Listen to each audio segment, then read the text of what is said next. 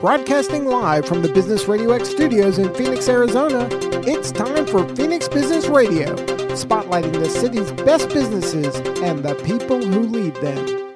Welcome to the Future of Work Water Cooler Conversations radio show and podcast, where local business leaders share how they integrate humanity and technology through innovation approaches, healthy culture, flexible workspaces, and seamless virtual technology. We are your hosts, Jennifer Burwell and Kyle McIntosh. This podcast is brought to you by Max 6, building better communities where people and businesses thrive. Uh, first, Jen, uh, good to see you. Hello, good to see you as well. Um, I am so excited to, today to have Jen Coyne, CEO and co-founder of the Peak Fleet, and Brian Stinson, the culture engineer of the and co-founder of the Peak Fleet, to join us in this really important and timely conversation. When we were thinking about talking about how to build healthy cultures, Brian and the Peak Fleet and Jen just popped right in my head of somebody that we we have to talk to to learn more because every time I am around Brian, I learn something, and um, I could listen to you talk all day long because you were so eloquent with your words. And I've heard so much about you, Jen. Um, you're not local here to Arizona, so I haven't actually. Right now, we're meeting for the first time, but I'm so excited to have you both. So welcome. Thank you.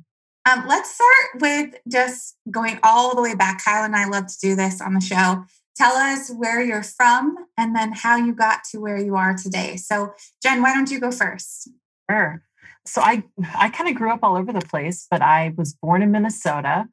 Um, my dad was in banking. People always ask if he was in the military because we ended up moving around a lot. And so I spent time in Southern California and Texas. And finally, they kind of moved back to Chicago area, so Midwest again, when I went off to college. And so, you know, I I think that that influenced me a lot in the work that I do today because I was constantly sort of having to build my new my own team, right? Build that team of friends and support in all of the places that I lived and knowing how you know exciting and and yet challenging that can sometimes be. And so um, moved to Portland, Oregon, which is where I'm where I reside, uh, about 20, gosh, 24 years ago or so. And it's the, definitely the longest place I've ever lived.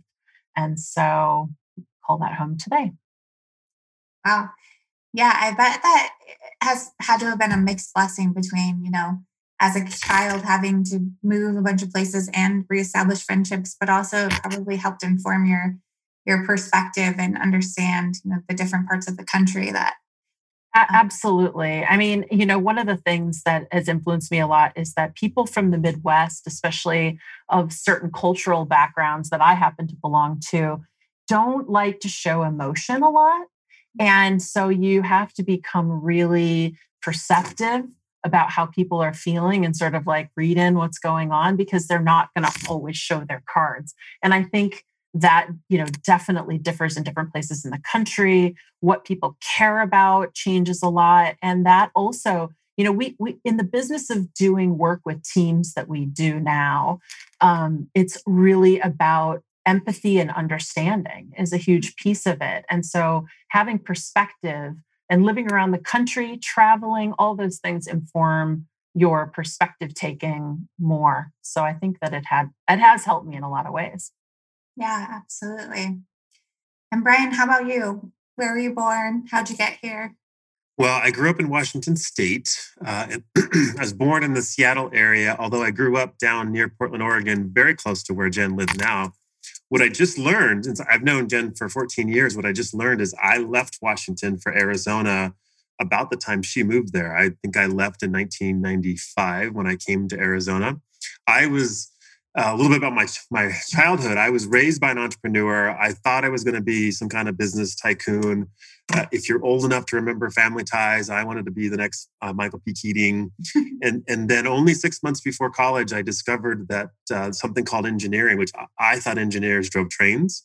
That uh, I loved math, and I, there was this pre-calculus class that I was taking, and the teacher said, "If you'd like this, this is what engineers do." And he wrote the average salary of, a, of an engineer and I said, sign me up for that. And so that that that one moment, that like five minutes of exposure to engineering changed my complete trajectory. What the interesting thing though is is uh, I then spent 21 years as an engineer in high tech, but my doing IT stuff, which is where I met Jen. But my passion was people and culture and teams, which you know, led to um, uh, my final job at Intel, doing something very similar, and then to to uh, to then Jen and I starting the Peak Fleet. But it was it's been interesting that since leaving Intel and starting the Peak Fleet, I got to return to those entrepreneurial roots that I I had kind of developed, you know, 30 plus years ago. So interesting how sometimes life can be full circle or multiple circles. So you spoke to it a little bit, but I'm so curious. How did you two meet? and then how did the Peak Fleet become to be? Well, I'll I'll take this one, Brian, if you don't mind. So uh, we actually met first. Um, we got thrown into a team together back in 2006 when Intel had one of its sort of um, restructuring activities, and so I was put onto this team and we were kind of going through some similar life events at the time and sort of bonded over that common experience that we were going through and just became good friends. We ended up uh, having similar job roles kind of throughout the years after that. And so ended up in working relationships too. And and it, especially toward the end, as, as Brian was doing the um, sort of people strategy, people engineering role in IT, the jobs I was having was all around employee experience and making a good employee experience for the users of technology across the company. And so we ended up working together. And then I actually left Intel a few months before um, Brian did, again, through another, another period of restructuring. And I started doing some just kind of some gigs, some consulting. And the we sat down one afternoon. Brian was up here with his visiting his family and we ended up sitting down one afternoon just to kind of see where we were at and I, I still have the text messages of us saying like you know uh, i think he said afterwards like i was i was excited about the prospect of maybe doing something together before we met and now like i think we should go for it and and we did we just we really didn't look back after that but the the cosmic story that i have to tell about this mm-hmm. is we we aim to start our website, you know, because you're not a business, so you have a website anymore in these mm-hmm. days. And we aim to put it out, I think, on uh, November 1st. That was our goal. And of course, you know, with tech, things always get delayed.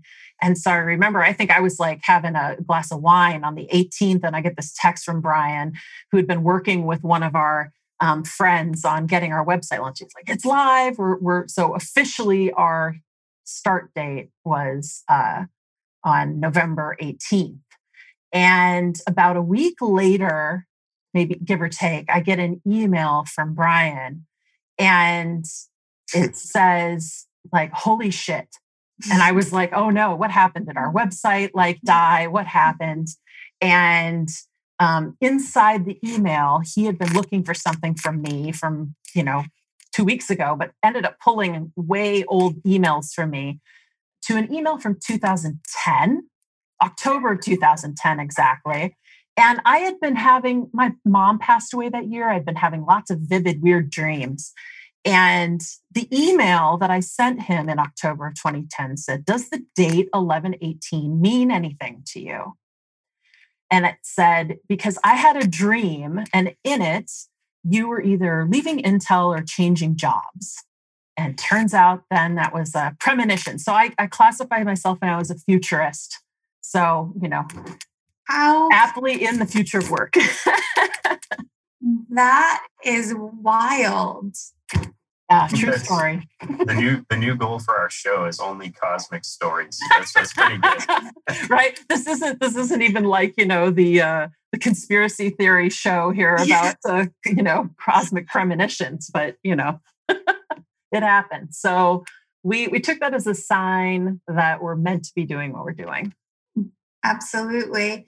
I'm reading um, Glennon Doyle's Untamed book. I don't know if either of you. Yeah, yeah. And she talks a lot about the knowing and going within and knowing. Um, and also, I do. a, um, Karen Nowicki is one of my um, business professional coaches, and so she helps me with a, a lot of this. But it's all about like those signs and you know going within and trusting that that's where you're supposed to go and uh, it's funny because my kids watch frozen on, on, like a loop a million times but frozen 2 i think they talk about like the next right thing mm-hmm.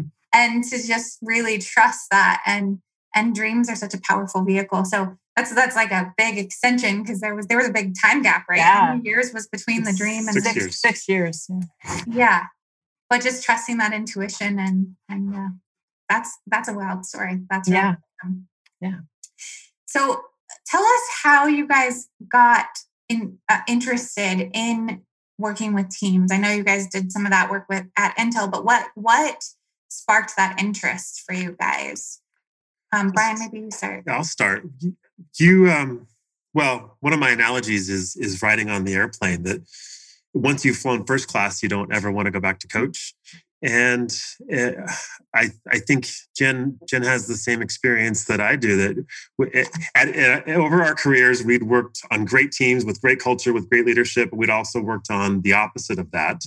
And once you've experienced amazing culture where you feel you know you feel like there's a clear sense of purpose you have a connection to your coworkers you feel like your manager has your back you have clarity of success it doesn't feel like work that you you just want you just want more of it. You don't want it ever to end. You want everybody to experience it. And so that was that's what drove us while we were at intel of of of we kept volunteering. In fact that was one of the reasons why our paths kept crossing because we kept volunteering for side projects or task forces around organizational health leadership development. I remember jen did a tour around china developing um, delivering a leadership development uh, workshop that um, you know, it was just a passion of ours. But I think it's because we had experienced it. And I suspect a lot of the people who think this stuff is touchy feely or uh, unnecessary, they, they, maybe they've never flown first class and they don't understand uh, how much better it is. The great thing about first class culture is, is it's not three times as expensive as regular culture. It's it's actually just the same price. You just have to do kind of have to do the basics. Mm-hmm. That's so true. That's so interesting because I, I was reading a session just before this about team health. And I said something very similar of we all want these complicated solutions because what you when you're on a high performing team, like it, it really is feels amazing. And so uh, you want that feeling, but we all think that like to get that, there has to be some very complicated equation or and really it's just going back to the basics and doing the things that are not always you know, sometimes they're monotonous, sometimes they're boring, sometimes you're like, I don't know if this really makes a difference, but it's that consistent, dedicated effort over time that really gets you where you want to go. So, so it's validating to hear to hear you guys uh, have that same experience. So, sorry, Kyle, I feel like I haven't let you even ask one question or get a word in. Feel free to jump in whenever whenever you want to. But if we're talking about teams and culture, well, I have two questions that jump to mind. One is for you, Jen, when you are going to like China and doing leadership courses, how like is there differences with different cultures or how do you or is it like the same components no matter who we are anywhere in the world or how is there anything to consider there mm-hmm. and then also we talked about it briefly but just let's dive in a little bit deeper what are the keys to creating this healthy um, team and culture that we're talking about. So, yeah, yeah. As far as cultural differences, absolutely there are. I mean, some cultures tend to operate more hierarchically, so they're looking for you know the the, the, the designated leader to sort of role model and set the tone for the team.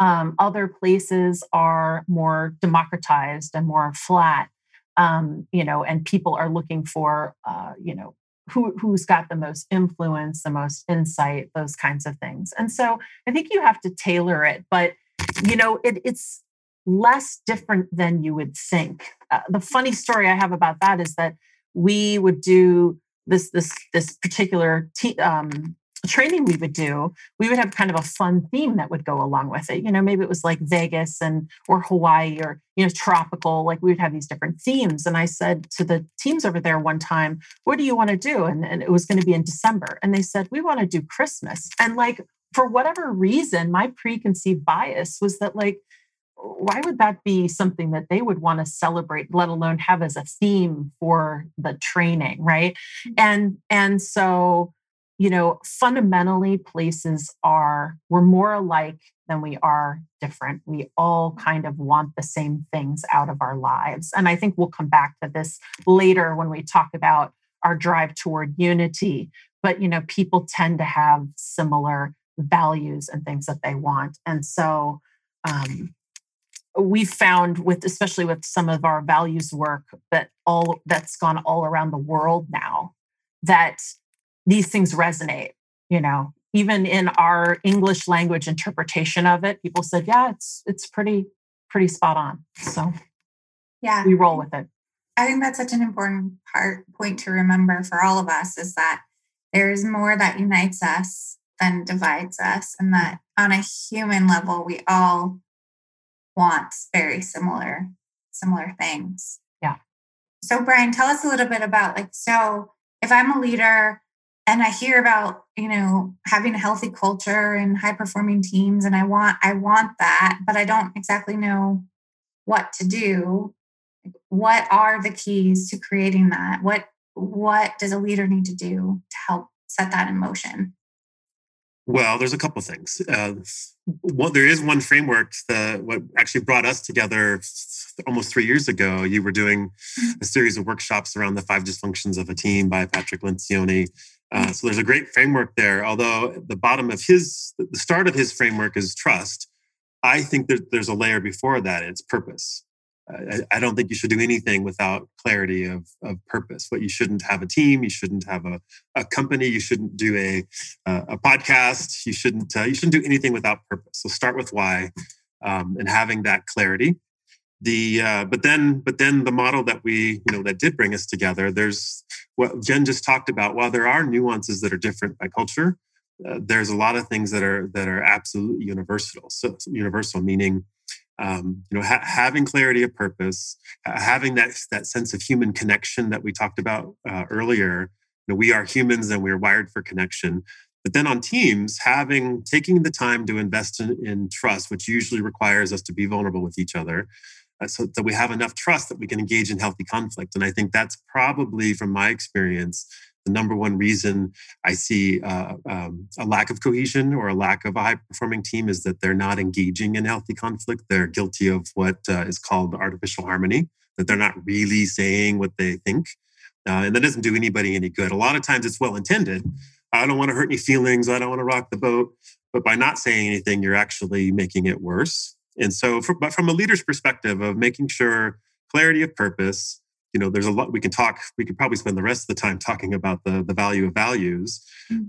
but also having a sense of where we're going you know whether it's whether it's a fancy vision statement or just some clarity about uh, the destination or the next step so mm-hmm. so if i have if i have a leader who understands me which is another really important part about trust and connection so if i feel like my manager gets me uh, and i have a sense of purpose and i have connection uh, and we are investing in trust on the team so that we can engage in healthy conflict. I usually the rest of that framework that we've talked about, uh, usually that falls into place, all the other pieces. So starting with the foundational pieces of, of purpose, values, vision, trust, healthy conflict.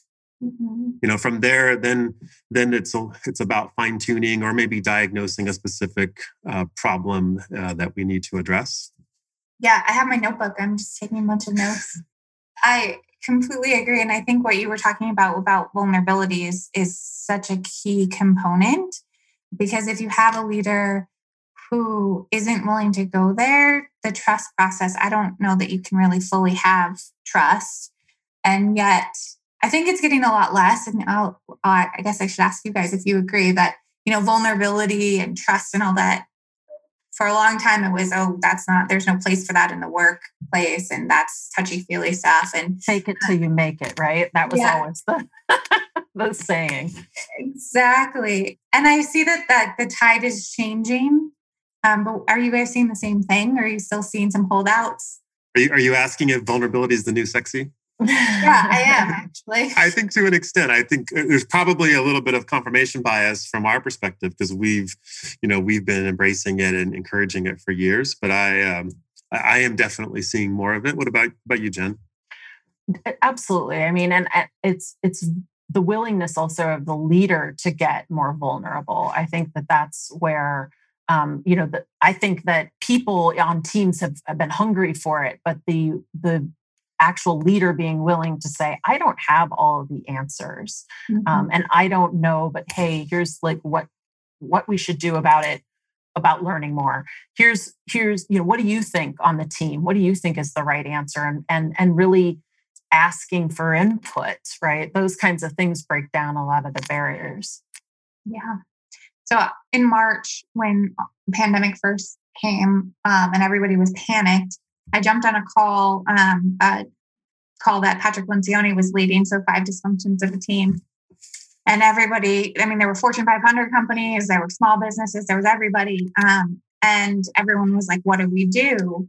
And his advice was to leaders even leaders of publicly traded big companies was to be vulnerable and show your staff that you don't have all the answers you're not sure what's going on and to take time in their meetings. There were fortune 500 companies who were taking one and two days in the midst of this pandemic to have team retreats to focus on on trust and also to answer the question how are you really? Mm-hmm. and having ceos help process help their teams process all the information and then also check in with all the personal things. You know when going to the store is no longer a 20 minute excursion and finding paper, um, toilet paper is a four day process so it was just really um, interesting to see that that's what the big companies were doing and, and mm-hmm. the leaders that patrick lencioni admired and then he did a follow up call probably like two months ago. And those companies that were able to do that, they were able to be more innovative and solution oriented and pivot quicker because of that that culture. So yeah, um, I think I, it, it was fascinating. Yeah, I think that um, you know I try to find silver linings in a lot of situations, and I think that there are many in the COVID experience that we're all going through. Is that you know it's a level level leveling the playing field everybody's got their dog and their kids and whatever you know in the background of them and and it's it's showing the humanity it's showing the you know common experience and it's it's kind of allowing a window open into people's lives that i think a lot of people held back on to not go off on too much of a tangent but i think it relates to some of the other things we wanted to talk about is you know, people tend to wear masks at work. They, I, I do a show all about authenticity, right? And it's hard for people to be authentic. About, I think Harvard Business Review found that like 50% of people feel like they can't bring their authentic selves to work every day. And when we do values exercises, people will often ask us, is this me at work or is this me at home? right and and so that just shows that some you know you kind of feel like you're putting on your your clothes for work and you're putting on this mask that says you know who am i supposed to be today and covid has sort of allowed a window into how people really are and allows for different conversations about capacity and things like that to happen with more empathy and understanding i think than we've ever had before yeah. so I'm, I'm curious about that as uh I don't think a lot of people, or I think it's new to a lot of people, that they would explore what their individual values are. It's this discussion that goes into what are our collective values? What mm-hmm. is our collective purpose at work? But it's rather new to think sometimes what is my, what are my values? What is my purpose here on earth? And how am I fulfilling that? And then how does that align to the company's vision mm-hmm. or mm. not? How do you facilitate that discussion and introduce that to people so that they start to think in that way and they're they're coming to work as a whole person as opposed to this uh, I'm a silo at home and at work. Brian, do you want to take that one to start?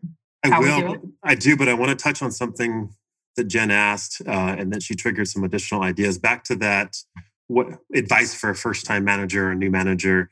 The it, it was this this discussion about moving into the old normal to the new normal, the pandemic.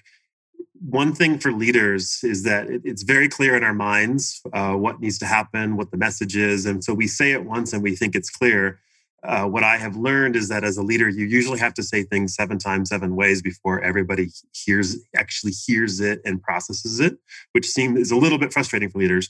I think during the pandemic, it's been two x that, and so just remembering you, um, you know, you have to keep communicating over and over different different channels. The other thing for, uh, for a new manager, which will bring us back to the question, is is remembering to check in and sometimes the, there's this fallacy of a manager that I'm either supposed to manage and supervise, or I have my other work to do. And really, your your purpose as a as a leader is to make sure you're checking in with your employees, make sure they have a sense of purpose, make, making sure that there's a, a sense of connection and a, and a clarity of of what success looks like, whether it's you know a year from now or a day from now, but also checking in and making sure that you're you're seeking to understand that every employee every team member feels understood and understood at that authentic self. So to the question we um, you know we do work with clients both uh, on values at the organizational level and the, per, the personal level and we we encourage starting at the personal level. And so the, the tool that we use to help people discover their core values is a deck of cards. There are multiple ways uh, of doing it. There's there are other decks of cards, but we um, you know we we like the tactile nature of going through a card sort.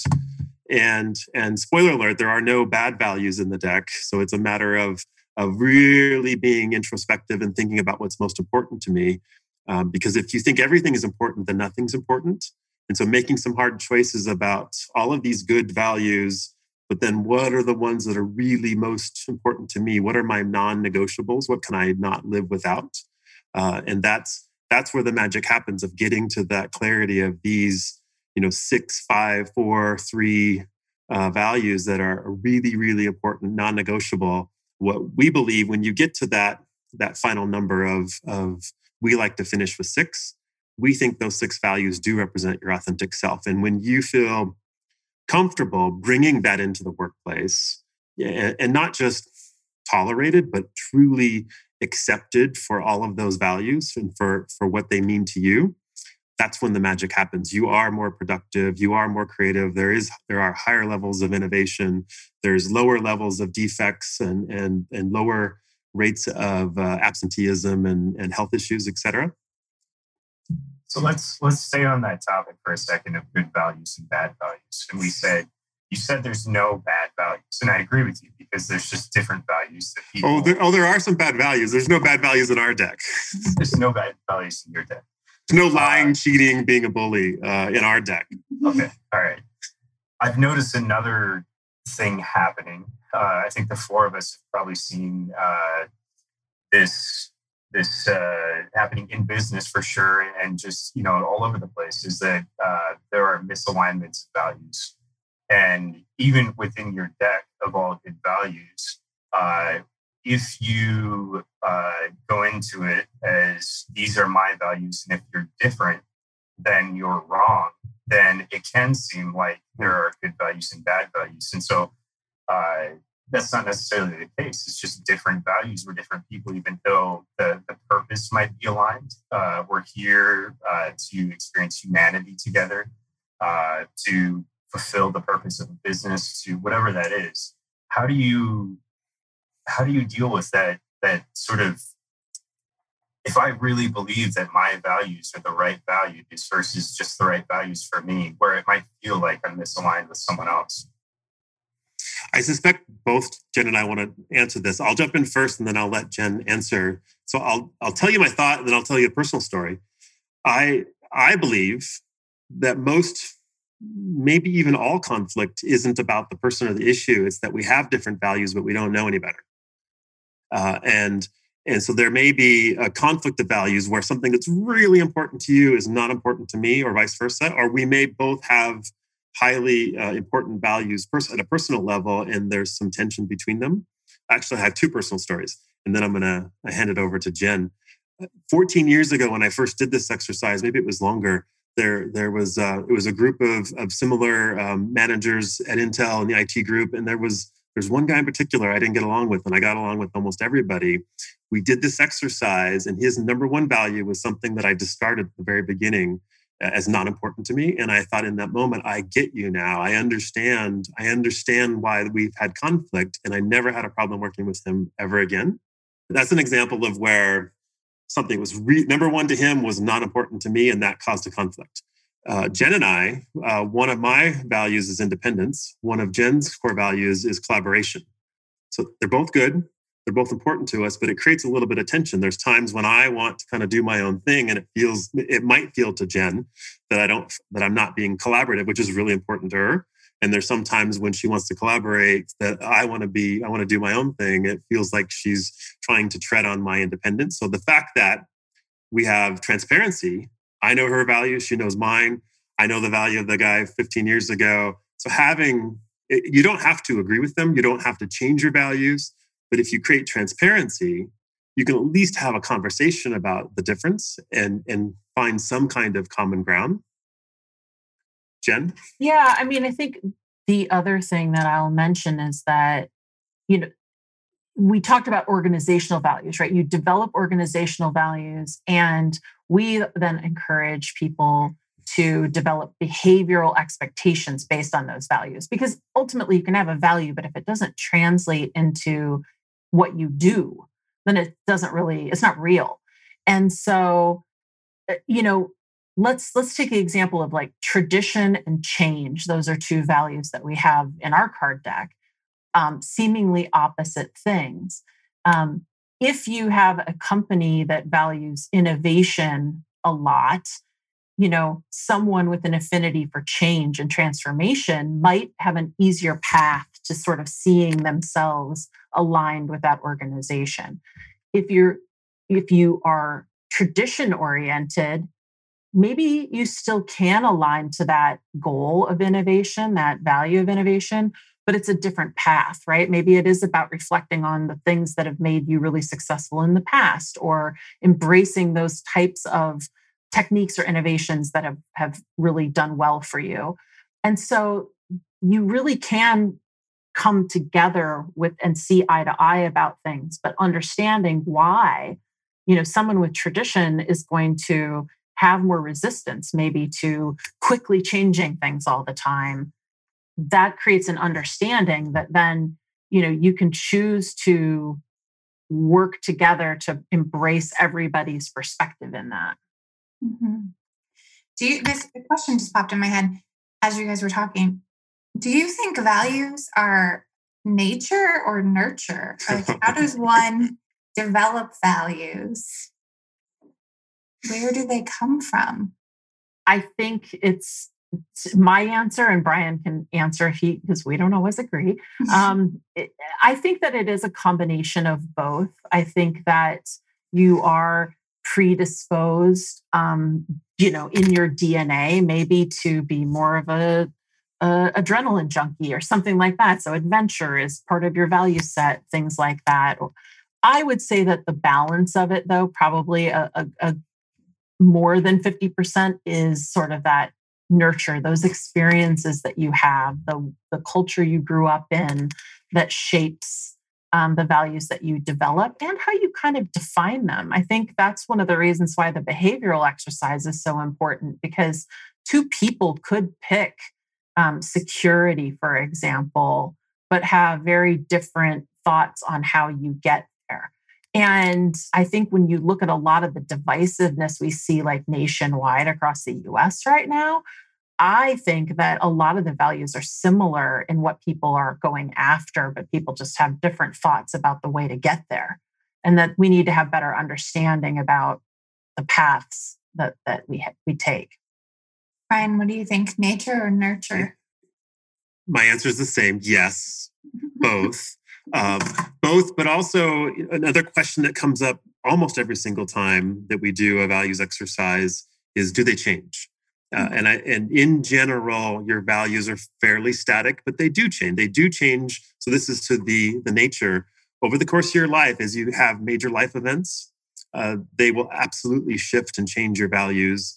Starting your career, changing your career, getting married, having kids changes uh, your values getting divorced, experiencing death, going through a pandemic uh, probably affects your values a little bit around safety, security, um, you know maybe even it might test if you have values around you know community and collaboration. There's some things that have absolutely you know tested those values in the last year. But i so i think it's um again you're there's like jen said we're probably born and predisposed for some things but then our experiences do shape them over our lifetime. Yeah. I read an interesting article earlier in the pandemic about how it's almost forced us to contemplate that we're only here for a finite time. And what are our real values? Because you're exactly right they're being tested in various ways. And so and to jen to your what you were just saying too we're we're being almost forced to talk about these values outwardly in different ways now and so uh, it's causing conversations that we wouldn't have had before mm-hmm. where in many ways we're probably having these conversations so we can get closer together but in some ways it seems like you're you're right there's a national conversation going on right now about values where it seems like there can be a lot of uh, friction and, and misalignment how do we get to a place where we can have that discussion more openly instead of just making assumptions about people or, or uh, uh, assuming that people's values are bad values because they're different from ours. So, so this is the place where I'll plug that um, when when we created the Peak Fleet, partially we were just looking for a name, but we also thought it was really important that we establish our values from you know day one, and we came up with persistence, empathy, authenticity, and kindness being four of I think there was like ten and we finally narrowed it down and said, no, these are the four, and they became our namesake. And I'll come back to that, which says, I think, I think having a facilitated conversation is helpful, right? Understanding how you get to healthy conflict is really helpful. But it does come back to being persistent and using empathy and authenticity and starting with kindness, right? We always say like kindness is like cheap or free, right? If you assume good intent out of the gate and really seek to understand, seek to get that perspective taking, I think that people start in their place of bias and all of their experiences. And it's really hard to see something from a person's perspective where you know they live in a different part of the country they're from a different socioeconomic background et cetera et cetera. There's so many elements that go into that. And it takes patience and some skill to sort of facilitate that conversation to where it doesn't go off the rails. And i think social media is the example that people talk about so much where um, the rhetoric and you know people get into battles with people that they thought they knew, people that they thought that they were friends with, because they are having trouble perspective taking and kind of getting into that empathetic standpoint while remaining authentic, right? I think telling it like it is from your perspective, that's your authentic truth is fine. But uh, without being checked by empathy and perspective taking, I think it becomes problematic. I'll, I'll add on one thing, Kyle, that the, there's so you know, there is so much division. There's so many things to argue about. People want to argue right or wrong, uh, and I think I think values help us have a conversation or um, a different conversation. That there's you know instead of talking about a, a political platform or a position, talk about values you know there's there isn't there isn't a right or wrong. There may there may be some good and bad like we talked about but but there isn't a right or wrong. And so having a you know we we think that there's this transcendence above above you know politics uh, religion other other kind of geo-cultural ethnic you know differences. We think values transcend all of that because it's it's not it's it isn't a right or wrong. It's about what's you know what's inside of of me and if we can if we can expose that and put it out there and be transparent we can have conversations that uh, that could unite us. Like what you know what we saw last week at the capitol there was there was some some folks on one end of the spectrum and then there's some folks on the other end of the spectrum you know who were looking on horrified. I suspect if we set them all down and did a values exercise we, we probably could find some common values that we could you know create a, a, a path of unity around it's interesting because I think about like this moment that we're in, um, and there's compounding things that are happening, right? The pandemic, some of the racial injustice protests that we had over the summer. Um, there's just a variety of, of things. And so I think collectively as a nation, we're in this fight, flight, freeze state, and we're in a heightened state. And then if there's things that we hold so valuable or true to us and we feel like they're under attack and mm. everyone is experiencing that, I just, it's like you can't have a rational conversation when we're in that that space. So i go between myself included like there's a side that's very wrong to me that's like this is black or white but then when i go back to this empathy and think about like how do we find some commonality? Because there are people like that experience that you said jen there are people who are my friends colleagues people my kids go to school with that i think on a human level are good people and then i see what they post on social media and it's like this mind twist of like this is the mm-hmm. opposite of my values but i also and i know you are a good person because i know you in real life so i guess my question is how do we cool the temperature enough how do we get out of that fight fight or freeze so that we can have a conversation and social media might not be the right platform mm-hmm. what is the right platform to have these conversations I mean, you know, creating community is certainly a great place to start. Uh, I know that after the um, events last summer around racial justice, you know, I joined a couple of groups where we began talking about these things, you know, creating safe spaces. I think, you know, scientifically, uh, like all the research shows that when people are in a scarcity mindset, like you mentioned, you get into this place where having a long-term discourse, having you know things that that aren't about your immediate problems it's very difficult. I mean people are stressed about a lot of things right? Um, their businesses are going out of business and jobs are lost or furloughed all of these kinds of things so i think one tip i think for everybody right now is really centering and taking care of yourself first and being really present understanding you know are you actually at risk at, at yourself right now because we get into a fight or flight as if we're being chased by a tiger. The reality is we're not, but that tiger might be like not being able to pay rent, right? So, what are those things that you need to focus on right now? Be present and tackle those issues with a, an, an eye toward how can how can I help, right? How can I help and what help do I need in asking for help? And I think that if people did that more ask what do you need from other people instead of just being so quick to say this is what i my perspective this is what i need maybe we'll get more balance out of it right but uh, just say like how can i help right um, the other thing that's helped me personally when I, I i really enjoy debating and I enjoy conversation and exchange of ideas. And sometimes that doesn't go very well because the other person that I think we're having just a spirited debate about, I'm not, we're not debating, they're, we're arguing. But, anyways, it's just if I, every time I remain curious instead of convicted, so much better. And I mm-hmm. learn more because in both states, I am still like, I really am wanting to hear their perspective, but the convicted part like shuts people down. The curious side opens people up. And so I have to remind myself that I don't know the answer. And just because it's true for me doesn't make it true for someone else. So, yeah, definitely. When we talk about empathy, you know, we talk about listening, you know, uh, kind of use your eyes, your ears, right, and your feet,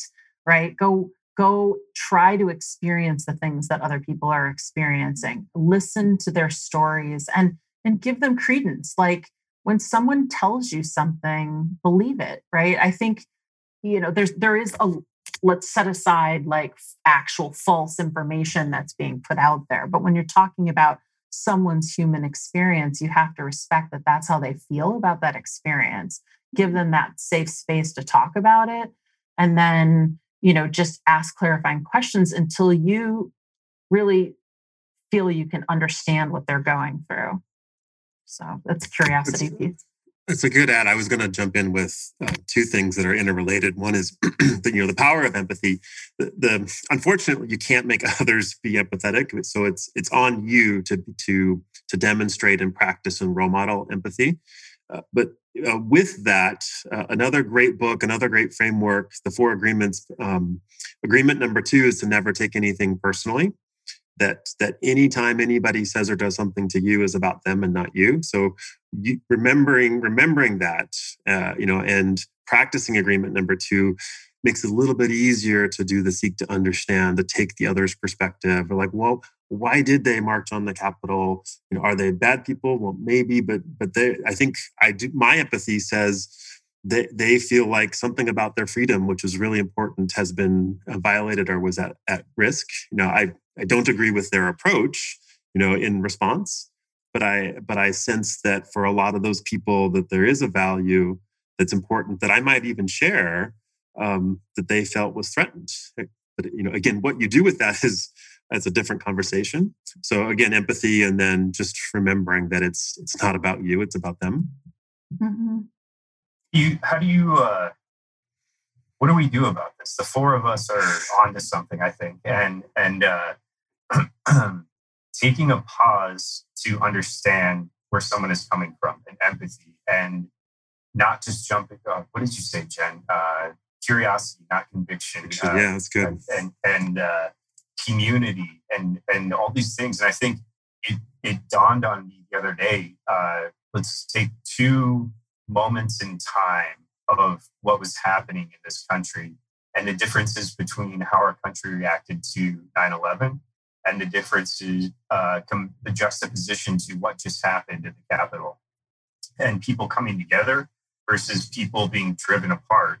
How do we, without another act like that of 9 11, have people take a pause and reflect really on where are these other people coming from? I mean, what do the four of us can continue this conversation and anybody that's listening to this show, I, you know, we would, I'm sure, encourage to take that pause, understand where others are coming from, but what, how do we as a country begin to have that conversation, become more uh, unified as we we really are, much more closely than we're expressing it or it's being shown. Um, what do we what do we do here?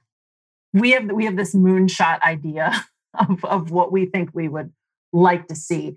I think you brought up 9-11, which is a great juxtaposition, right? I think that we as a company, and this translates into business, right? We're here talking about business as well we often saw it to Intel we saw this too that you you do really well when there's a common quote unquote enemy right? And there was this external force sense with 9-11 that we had like we could all unite against this external enemy. I think now with covid number one it's an invisible enemy. It's caused challenges. And then with this internal conflict we're having within our country that it's a much harder thing to tackle. And we have to, I look at it the same way I approach like my interpersonal relationships. Hey, we're on the same team, you guys. We're all supposed to be on the same team. And so our one of our moonshots is it's got to start with leadership.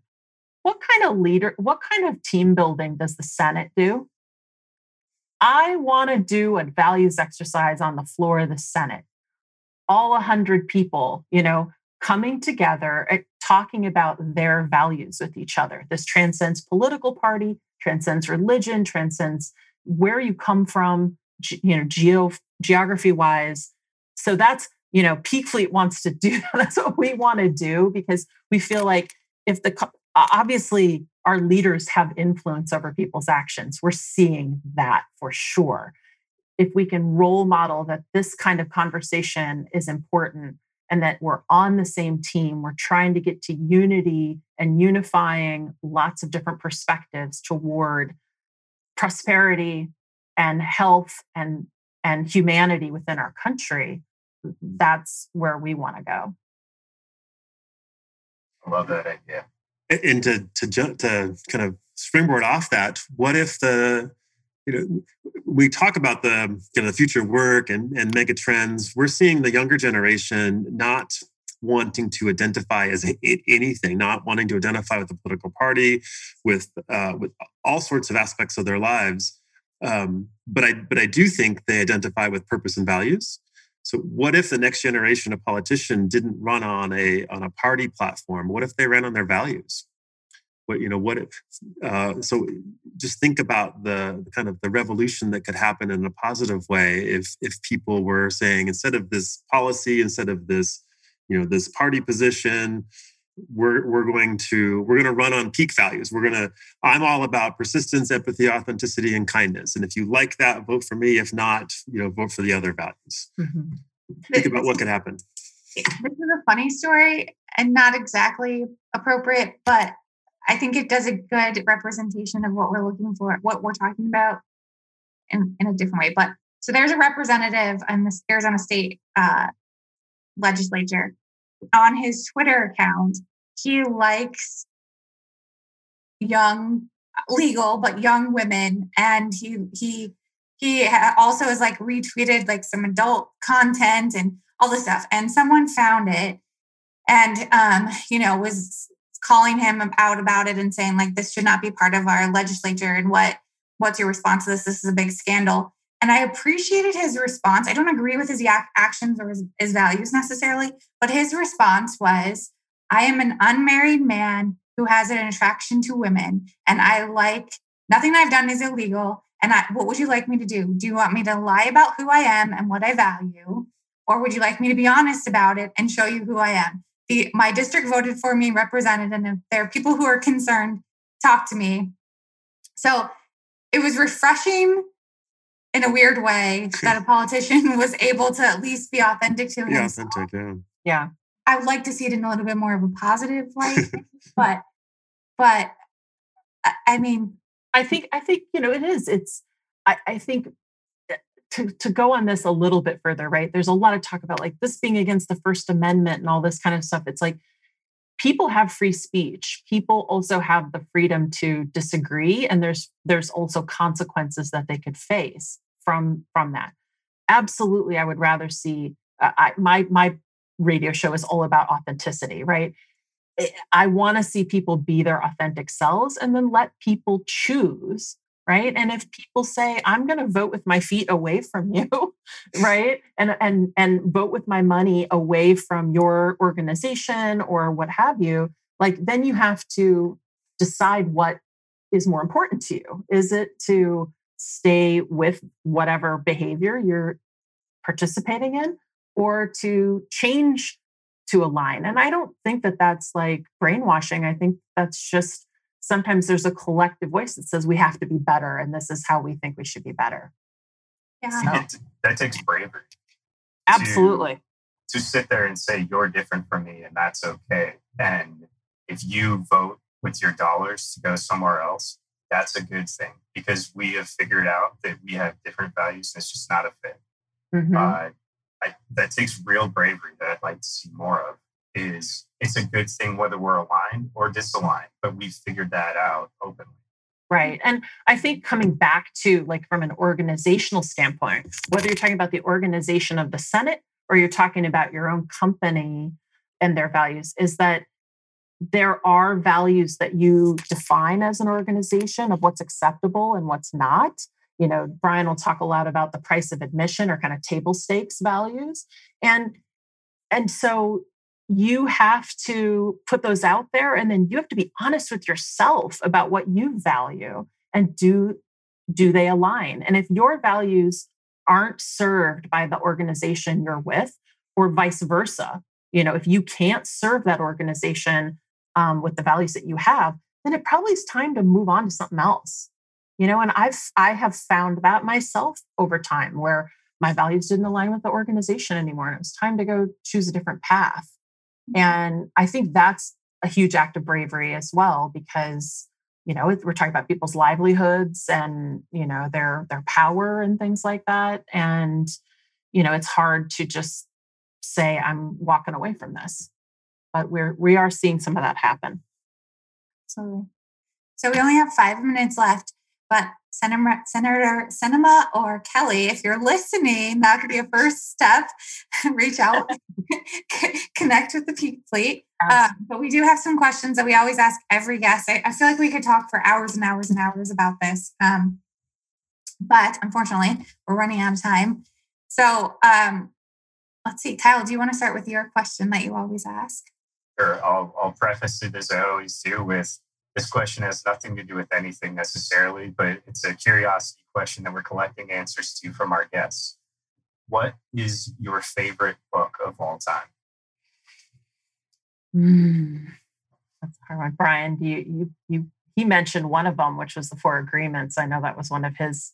Four Agreements is good. The Five Dysfunctions. I say the the um, I'm going to have to go with the one that was the most impactful on on my entire life, and it was uh, Good to Great by Jim Collins.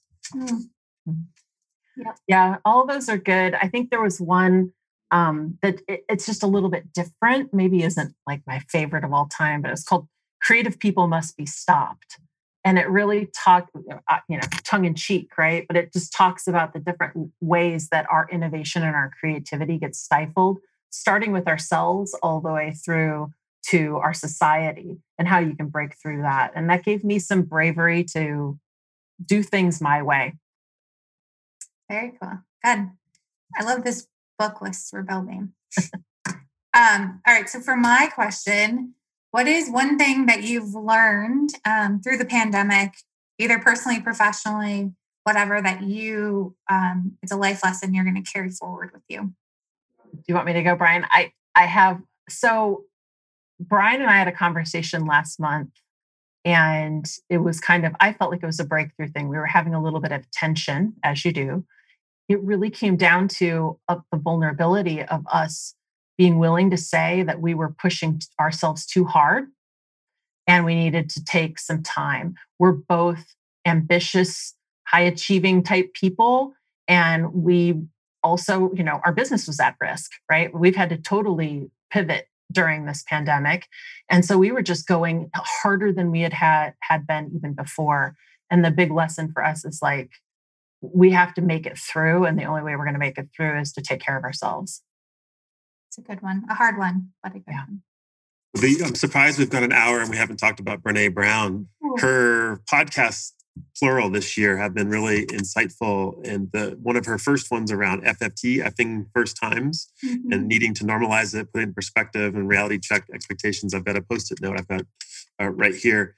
But recently, after an interview with David Eagleman, the, the expert from Stanford on neuroplasticity, so this is related to what Jen was talking about, of, of she added a couple strategies around um, basically brain fatigue. And, and that was a breakthrough for me that, you know, I, I, I felt like I'd kind of gotten my hands around dealing with these, these effing first times and, you know, making sure you have realistic expectations. But then I was just really struggling with with fatigue and and it wasn't physical fatigue it was it was something else and so learning that your brain does get tired you you need to give it some rest.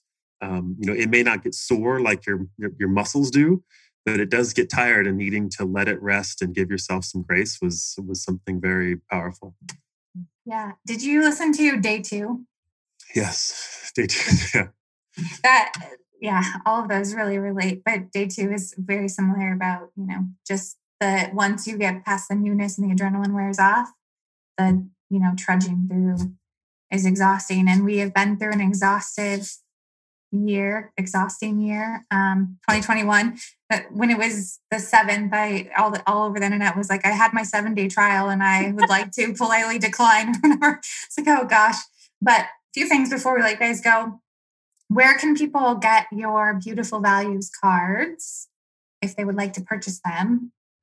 Well, I think you uh, so www.thepeakfleet.com and you but you can also find us on Facebook, uh, LinkedIn, and there's links back to the website. There's not only the physical deck, we have a, a booklet around uh, first of many booklets. This one's around family conversations using the values uh, we have uh, our next intended booklet is around career conversations using values.